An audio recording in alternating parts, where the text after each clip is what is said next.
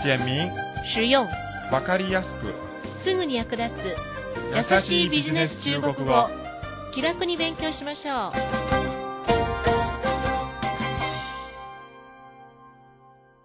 こんばんは。優しいビジネス中国語の時間となりました。担当は私、劉飛です。それでは今日の勉強に入りましょう。今日は第15課前半を勉強します。ではスキットを聞いてみてください。菜单里都有什么菜？都是些肉类和沙拉类的。菜单里都有什么菜？都是些肉类和沙拉类的。メニューはどんなものがありますか？菜单里都有什么菜？主に肉料理とサラダ類です。都是些肉类和沙拉类的。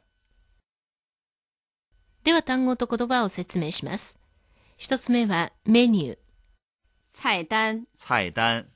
菜单の菜は第4声、単は第1声です。二つ目は何々の類。之類。之類の之は第1声、類は第4声です。では発音と姿勢に気をつけながら単語と言葉をもう一度練習してみてください。菜单之类。次はキーポイントをマスターしようのコーナーです。今日は什么样の使い方についてお話しします。什么样はどんな、いかなるという意味です。例えば今晩天皇陛下のご招待で晩餐会に出席します。どんな料理が出るのかを楽しみにしています。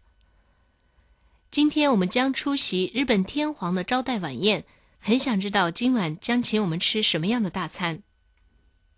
今天我们将出席日本天皇的招待晚宴，很想知道今晚将请我们吃什么样的大餐。ではテキストの例文を読んでみてください。彼が今どんな心理状態か推測できます。我能猜测出他现在的心情。我能猜测出他现在的心情。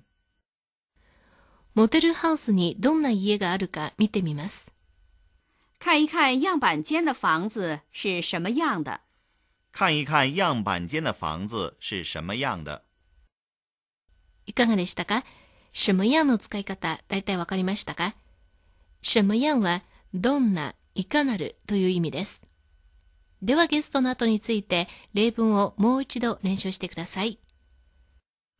我能猜测出他现在的心情。我能猜测出他现在的心情。看一看样板间的房子是什么样的。看一看样板间的房子是什么样的。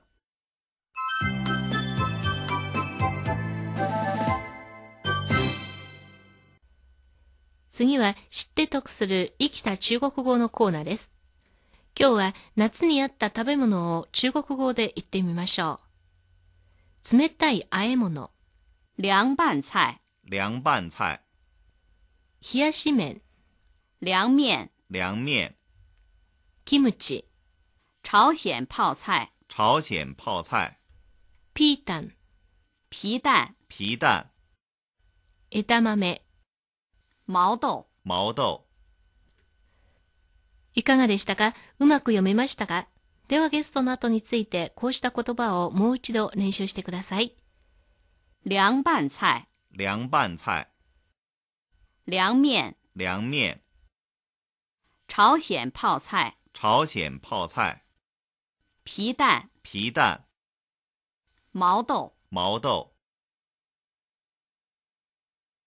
最後はHSK ヒアリングのコーナーです。今日は第2の部分の勉強に入りましょう。第2の部分は主に過去形や未来形、あるいは進行形、すなわち動詞の時制ということをテストのポイントとしています。では早速第9問の会話を聞いてみてください。9，咱们不是说好周末一起去黄山的吗？行李我都准备好了。真对不起，突然有个重要的会议，你把车票退了吧。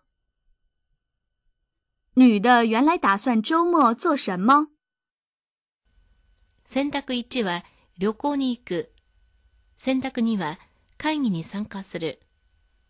選択3は切符を払い戻す。選択4は荷物を用意する。いかがでしたか？正解はどれだと思いますか？この会話は男女2人の会話で、女性は週末には一緒に講座に行くと言ったじゃない？旅行用の荷物も用意したのに。これに対して男性は、ごめんなさい、急に重要な会議があって、切符をキャンセルしてね。質問は、女性はこの週末に何をするつもりですか？この会話で注意していただきたい表現は、反語の意味を表す文型です。不是什么什么吗？不是说好周末去黄山的吗？これは反語の意味を表す文型です。その意味は、一緒に講座に行くと約束したのに、どうして変わったの？ですから正解は1、旅行に行く。では続いて第10問の会話を聞いてみてください。10，到了学校先报到，在宿舍住下来以后，给家里来个电话。放心吧，我已经是个大学生了。我会自己照顾自己的。男的要做什么？選択1は大学入試を受ける。選択2は大学に行く。選択3は部屋を探す。選択4は電話をかける。この会話で女性が学校に着いたらまず入学手続きをして、宿舎の片付けが終わったら家に電話をかけてね、と言いました。これに対して男性は、心配しないで、もう大学生ですから、と言いました。質問は、男性はこれから何をしますか？正解は2、大学に行く。いかがでしたか？第2の部分は主に動詞の時制がテストのポイントです。では第9問と第10問をもう一度聞いて、今度は自分が正確に答えられるかどうかを確認してください。9，咱们不是说好周末一起去黄山的吗？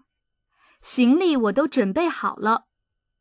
真对不起，突然有个重要的会议，你把车票退了吧。女的原来打算周末做什么？選択1は旅行に行く。選択2は会議に参加する。選択3は切符を払い戻す。選択4は荷物を用意する。10，到了学校先报到，在宿舍住下来以后，给家里来个电话。放心吧，我已经是个大学生了。我会自己照顾自己的。男的要做什么？選択1は大学入試を受ける。選択2は大学に行く。選択3は部屋を探す。選択4は電話をかける。時間です。今日はこの辺にします。ではまた。再見。